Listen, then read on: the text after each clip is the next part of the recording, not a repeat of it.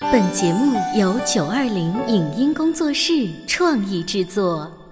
《潮爸辣妈》节目版权归合肥市广播电视台所有，任何未经允许的传播行为均属违规。欢迎与九二零影音工作室沟通合作事宜，电话零五五幺六三五零九三五六。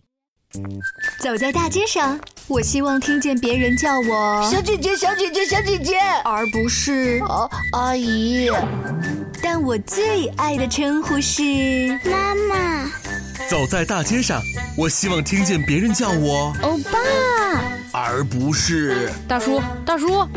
但我最喜欢的称呼是，我是辣妈，不是老干妈。我是潮爸，不是太阳能浴霸。八零后时尚育儿广播脱口秀，潮爸辣妈。妈。本节目嘉宾观点不代表本台立场，特此声明。 《隐秘的角落》作为今年网剧市场的一匹黑马，完结两周后余热仍在蔓延，衍生的话题除了围绕教育、原生家庭之外，还有令人细思极恐的少年之恶。为什么看上去聪明伶俐、听话懂事的孩子，有着阴险狠毒的阴暗面？为什么很多二孩家庭更容易出现坏小孩？父母在教养孩子的过程中，到底缺失了什么？我们在给孩子做安全教育的同时，也不应忘记法律教育的重要性。欢迎收听八零九零后时尚育儿广播脱口秀《潮爸辣妈》，本期话题：坏小孩的隐秘角落。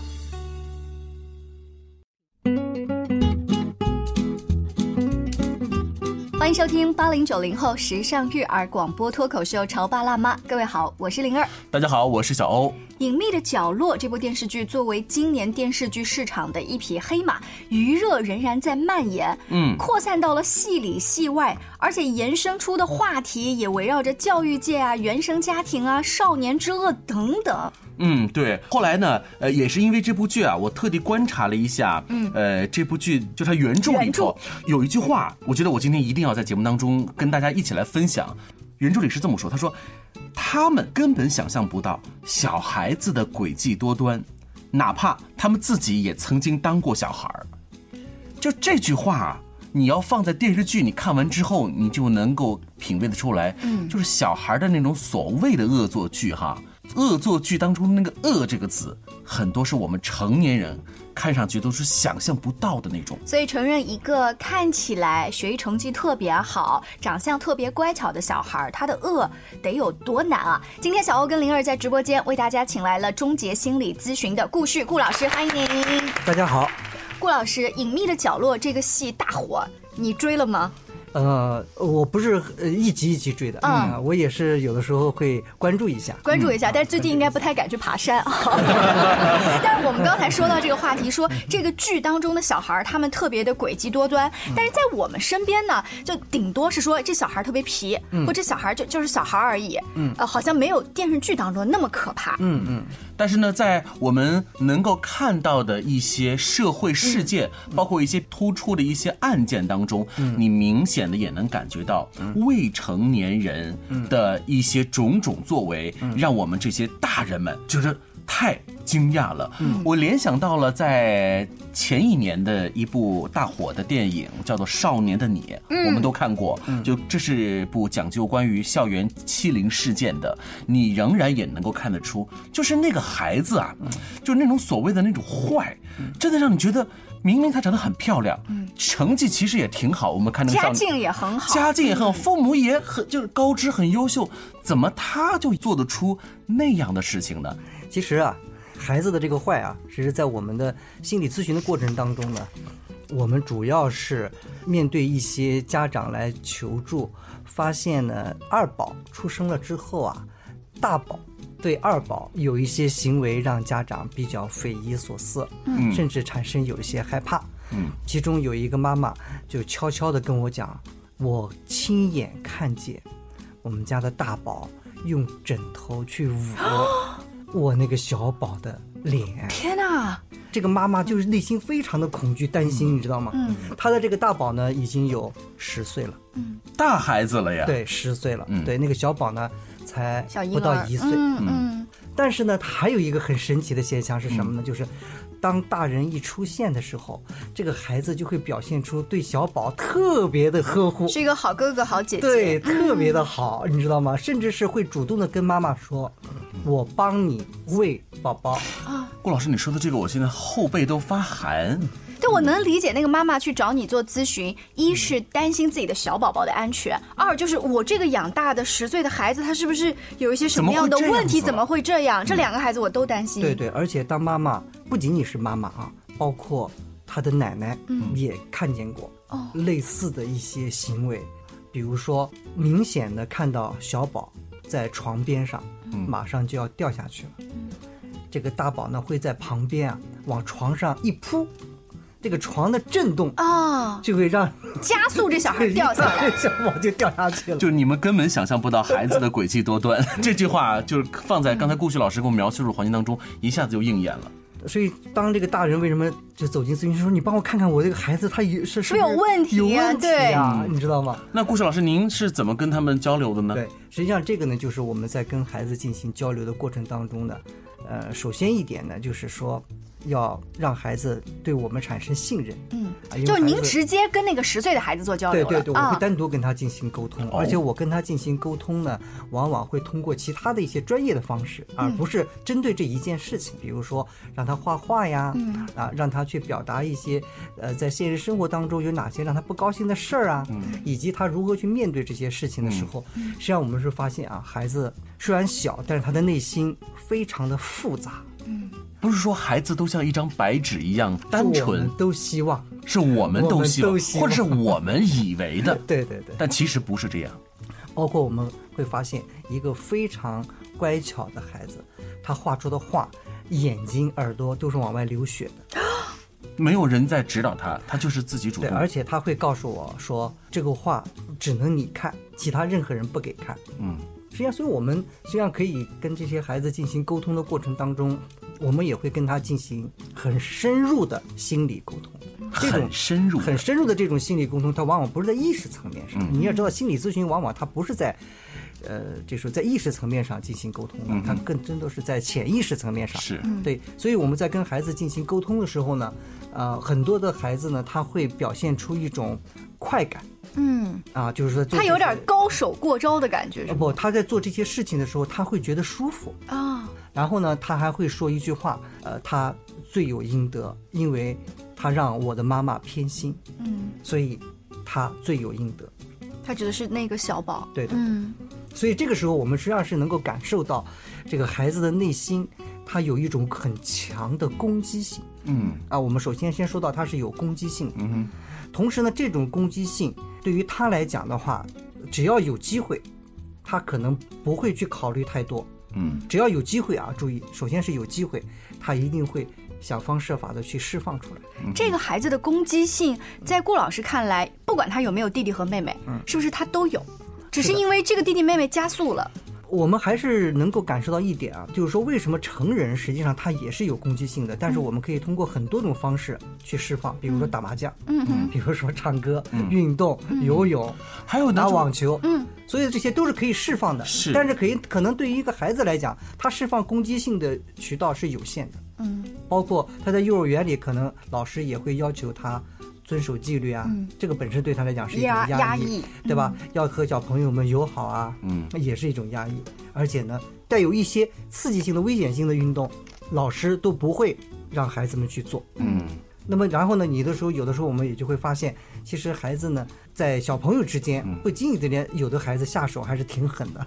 嗯 有的时候就是我们经常能够发现，就是有一些呃家长们之间起了矛盾，一看就是关于孩子之间吵闹，哪怕伤的不深，但是那个你你去想，你去细品，如果老师不去及时的制止，那可能就真的是另外一种。所以刚才嗯顾老师说，他这种攻击性，他在释放的时候，他是快乐的，对吗？我就在这个心理学的这个书上面啊，曾经看过一句话说，儿童在施恶的时候，是不像他们的双亲那样还忍痛忆苦，反而是心情愉快的。对，而且他们内心当中的那种对事情结果的恐慌感，嗯比成年人更低。嗯，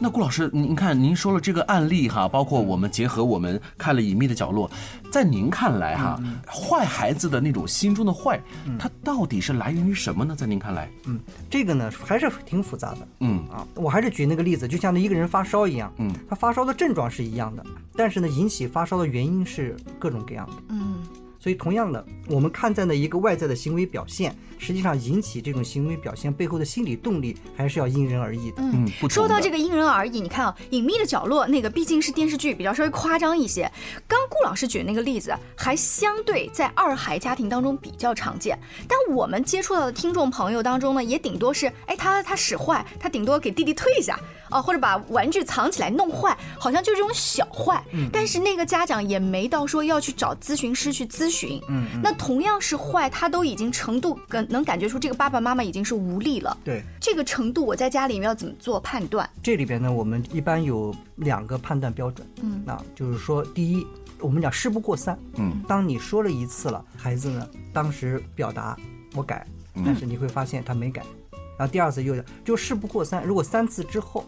这是一个特征，啊嗯他们会出现这种，就是无论你怎么说，我我答应你，但是我不改嗯，啊，就是他总是反复的去嗯做这件事、那是有问题啊。的，对，第二个呢，就是孩子没有悔恨心，嗯就他做了这个事儿之后，无论你怎么讲，你会发现他的眼睛里面或者怎么样，他会想尽一切办法为自己找理由，但是他就是一点没有悔恨，哪怕把把这个同伴也好，或者是另外一个呃小宝也好，伤得很厉害了，他都不觉得自己是做了一件错事不，觉得。就是他表面上也不说对对对不起这样的话对对吗？对没没没有，就是就你能感受到他没有悔恨之心嗯，啊，这个时候可能我们就需要注意了嗯啊，可能就是需要找专业人士的帮助，是啊，注意两点，这两点很重要，一个是叫做屡教不改，嗯，第二个是无论怎么做，他都没有悔恨之心。呃，顾老师讲这两点，点当中，还有一类小孩啊是这样，就是他承认错误特别快，但是犯错误呢也特别快。阳奉阴违哎型，，对，嗯但是呢，他你可以看出你批评他，他还是有一点害怕的，但是他实在管不住自己的行为，那种还不算这个里面的哈，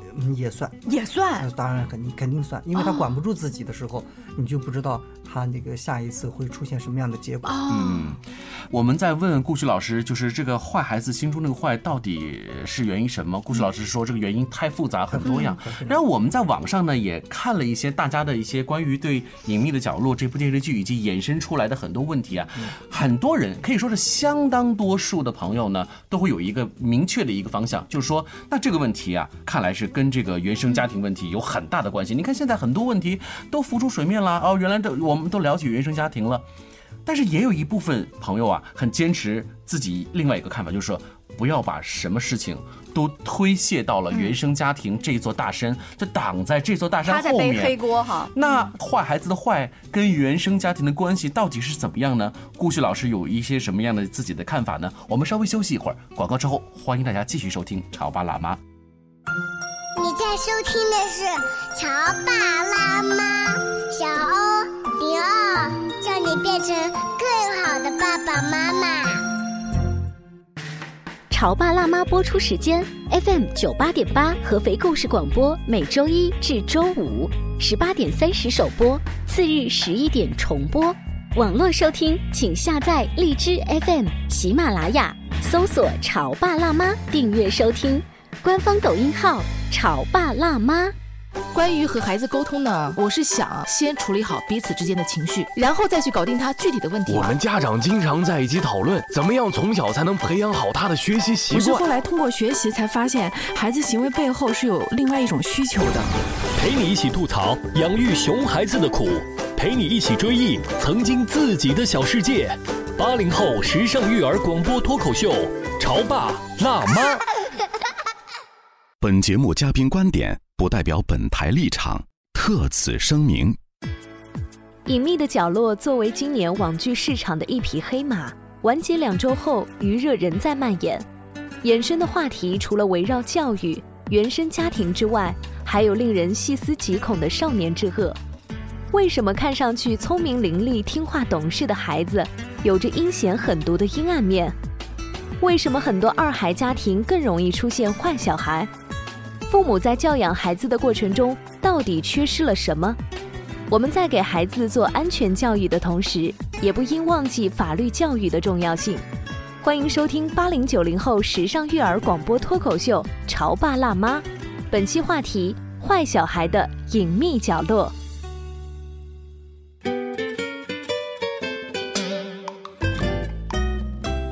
广告之后，欢迎您继续锁定《潮爸辣妈》。因为电视剧《隐秘的角落》大火哈，大家就开始关注几个小演员的演技以及他们身上的这种恶。我身边甚至有一些朋友现在开始议论说，这个片儿啊，如果你看了也就看了，你嗯千万不要在家里面啊，就是大电视上。如果你的小孩因为最近假期嘛，也跟着来 啊，看有样学样。对，啊就是说不要带着他们一起看，你自己在办公室里面拿着小是啊电脑看就行了。就我在看《隐秘的角落》的时候，就看前三集，一直在思考说这个秦昊所饰演的这个角色，他这个小时候啊，嗯得多么的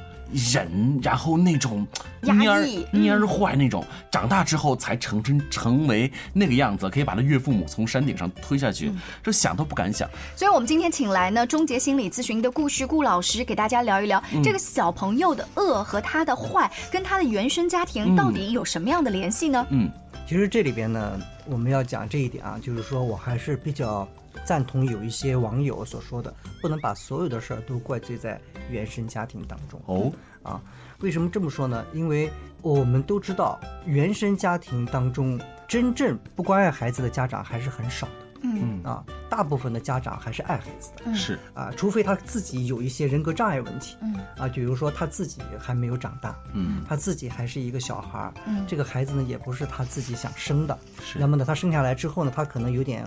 就手足无措，甚至是他觉得这个孩子对自己是有一些影响的，嗯，这个时候呢，他就是说他没有能力去爱这个孩子，因为他连爱自己的能力都还不够，嗯，但是这样子的家长呢，还是相对的比较少，啊，嗯大部分家长都还是比较成熟的，嗯，啊，哪怕是跟孩子交流的一些方式嗯，可能不是那么的柔和，啊，嗯但是呢，我还是相信。大部分的家长还是比较爱孩子的，是啊所以我们不能说孩子的心理问题，就是都要归罪到这个原生家庭当中嗯嘛。那么怎么去解释孩子的这种恶或者是坏？嗯啊，实际上这个呢，在我们的临床当中，我还是发现啊，啊，我们每一个人自己也当过孩子，嗯啊，实际上我们自己扪心自问一下，啊难道你就没有一些坏的念头吗？嗯嗯其实我们每一个人身上都有善和恶，嗯是就相当于你的身上都有我们讲男子气、女子气，嗯啊，实际上我们就说白了，人就是这样子的，嗯每个人可能在他身上都是雌雄同体的，嗯但是呢，就看你如何更好的去发挥它。嗯也就是换句话讲，如果我们在现实生活当中，通过我们的家庭模式，通过我们的沟通手段，更多的去培养和刺激孩子善的那一面，嗯那么这样子，我们的孩子可能他就会更多的去呈现内心当中的善念。是所谓说“人之初，性本善”，实际上就是这个意思。我们节目曾经采访过一个爸爸，他特搞笑，他说小男孩啊都有那个坏，嗯他没事儿呢就周末带他儿子出去玩的时候啊，带他到公园里尿 尿，他说我就要给他释放一点他的这种坏，但是是在还可控的范围但之嗯在内。公园里尿尿，回头这孩子就在电梯里头尿尿，然后就被关起来 了。这是不是一个孩子？这是啊 对，所以你看顾老师，像这个这个爸爸他讲的这个方法，您觉得可取吗？我觉得呢，可以考虑。嗯啊，就是说，我觉得是咱们是不是还可以有别的方法？嗯啊，实际上呢，刚才我们也提到了一点，如果这个家长对孩子不好，或者让这孩子内心有了太多的委屈，嗯，有了太多的不美好，这个时候他可能就是恶的那一部分东西就会释放出来。嗯啊，如果他恶的这一部分东西释放出来之后，他还获益，那他这一部分东西可能就会茁嗯被壮成滋长。养。就更厉害了。对对嗯对对，所以呢，实际上我们讲这个教育，实际上从某种程度上来讲呢，一定要从正面的方向去给孩子正面教育嗯是啊。同时呢，我们对孩子的这种教育的方式，也要这个因人而异啊。嗯举个最简单的例子啊，就是说我们的孩子的背后的家庭都是不一样的。嗯实际上，我这句话特别愿意跟幼儿园的那些老师们说嗯啊，就是因为在幼儿园期间，孩子的心理实际上是一个非常关键事情。是，您放心，我们节目也有很多的幼师在听。对对，就是说让这些幼儿园的这个老师们能够更好的，就是说是怎么呢？叫做因材施教，就是说你这个对你们班的孩子，当然我也知道幼儿园老师非常辛苦啊。很劳累。对对嗯，但是呢，如果你能够更好的稍微去了解一些你觉得值得你关注的一些孩子的家庭背景的时候，你跟孩子沟通的时候呢，方式方法需要有一个变化。嗯啊，对，比如说留守儿童，实际上他在家里头是一种被抛弃的状态、啊，他是得不到温暖的。这个时候呢，如果呢我们的老师能够给孩子多一点温暖，可能呢这个孩子呢他内心就会朝善的方向去发展，嗯嗯你懂吗？啊、但是呢，有的孩子呢，可能就是家里边呢，实际上是管教已经是比较严的了，嗯啊，就是说出乡门第，这个是时候，如果你能够给他通一些给他一宽些松的空宽松的间空间，嗯对，给他嗯一点这个释放自我的自由啊，对吧？让他能够自己能够做主，承担嗯点什么东西的时候，这个孩子成长的就很好，嗯嗯他就会把自己善的那有责任心的那一面给释放出来，嗯啊，这就所以我们就发现，很多时候是就是，当一个孩子这个内心当中他最缺的是什么的时候，嗯如果呢我们能够适当的力所能及的给予他一些，那么这个孩子就会对世界充满爱，充满美好的期待。是所以这个做家长的、做老师的，你得自己先去观察，然后通过学习去了解，才能有正确的应对。在上半段时候，顾老师也说了一个自己曾经接触到的个案啊，那个大宝他去拿枕头蒙这个二宝，然后后来你跟大宝沟通完之后，后来有一些什么样的改善？这个家长用了一些实际的方法，是去关爱这个大宝吗？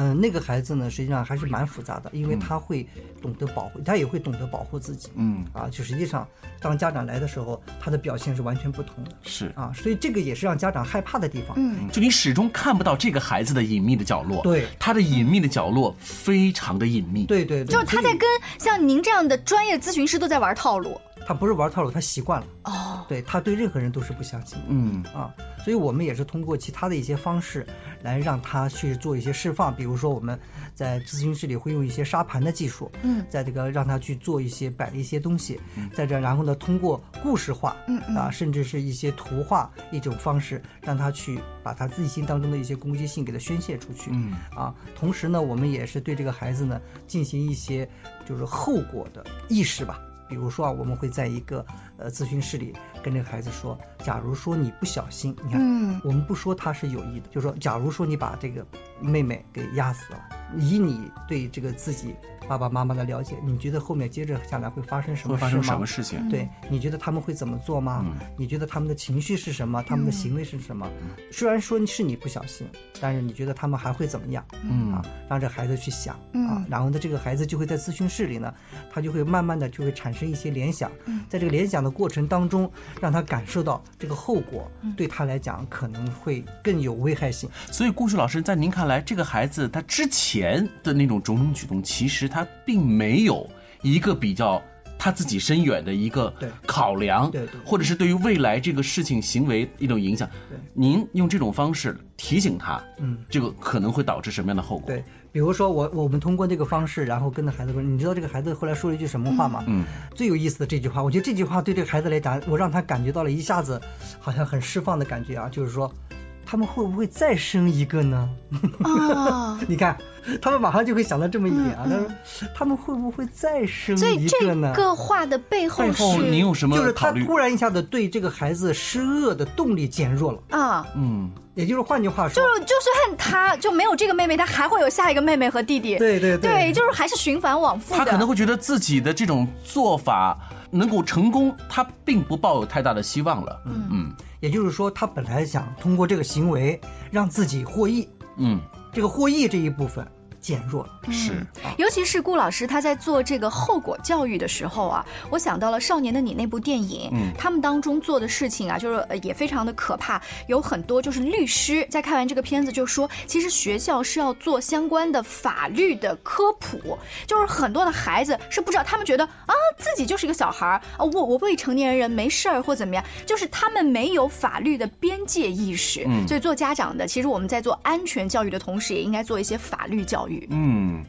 我们在今天的节目当中，顾旭老师特别告诉我们，就是很多事情，坏孩子的所谓的坏和恶，我们不要一味的推给原生家庭。今天节目当中，对于我个人来讲，我能够汲取到的一个干货就是，与其我们更加关注原生家庭，倒不如我们更加关注教育这个本身。嗯教育啊，我觉得在这里应该是个泛教育，是一个大教育概念，它不是指的是课本上的文化知识，更多的是我们要教育给孩子，对于他来说有用的东西，嗯真正的能够帮助他了解自己，也能够让我们这些家长了解孩子的。你看啊，一个电视剧火了之后呢，大家纷纷啊在网络上面玩的段子就叫爬山。 那如果这个爬山的这个噱头过去了之后，嗯一部电视剧还能够引起你对教育、对于跟孩子沟通的一些思考，是其实它也是利大于弊的。教育就意味着受教育的这个人，他可以获得不同的视角、不同的方位去理解不同的人、经历和历史。我想，这有助于他能够考量他的每走一步，接下来它会意味着什么，也许会能够抑制住每个人心中的那一部分小小的恶。嗯，好，今天非常感谢顾老师做客我们的直播间，大家关注我们的节目哈，啊、可以在荔枝、阿基米德、喜马拉雅等众多的 APP 当中搜“潮爸辣妈”订阅收听，也可以呢锁定我们故事广播的调频，星期一到星期五的下午六点半以及上午十一点，下期见，拜拜，再见。以上节目由九二零影音工作室创意制作，感谢您的收听。